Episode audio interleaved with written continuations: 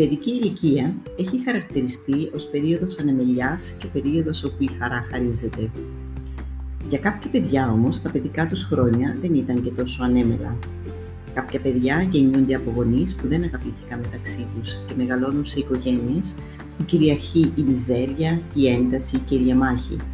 Κάποια παιδιά γεννιούνται με την απολύτου του πολέμου, του θανάτου και της αρρώστιας Κάποια παιδιά για κάποιο λόγο γεννήθηκαν με αναπηρία ή και με χρόνιες ασθένειες. Κάποια παιδιά από πολύ τρυφερή ηλικία αναγκάστηκαν να ζήσουν ταλαιπωρίες και στερήσεις λόγω μετανάστευσης και προσφυγιάς μέχρι να φτάσουν στον προορισμό τους για μια ανθρώπινη ζωή όπου και εκεί βίωσαν την απόρριψη και την κρίνη της υποδοχής.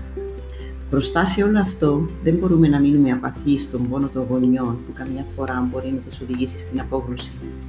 Στεκόμαστε με σεβασμό, εκτίμηση αλλά και θαυμασμό μπροστά στη διαπίστωση ότι τα παιδιά τους δεν είχαν το ίδιο ξεκίνημα με άλλα παιδιά, αλλά έχουν να αντιμετωπίσουν σκληρές και αντίξωες συνθήκες στο μεγάλωμά τους.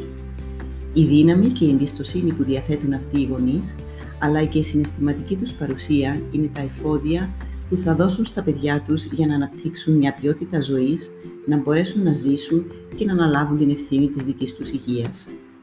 Αν εμείς οι υπόλοιποι δεν προσεγγίσουμε το διαφορετικό με κατανόηση, τότε αυτό θα μας πνίγει και θα ζητάμε συνεχώς συνθήκες επιβίωσης μη ιδανικές, αλλά συμβατές με το δικό μας τρόπο ζωής.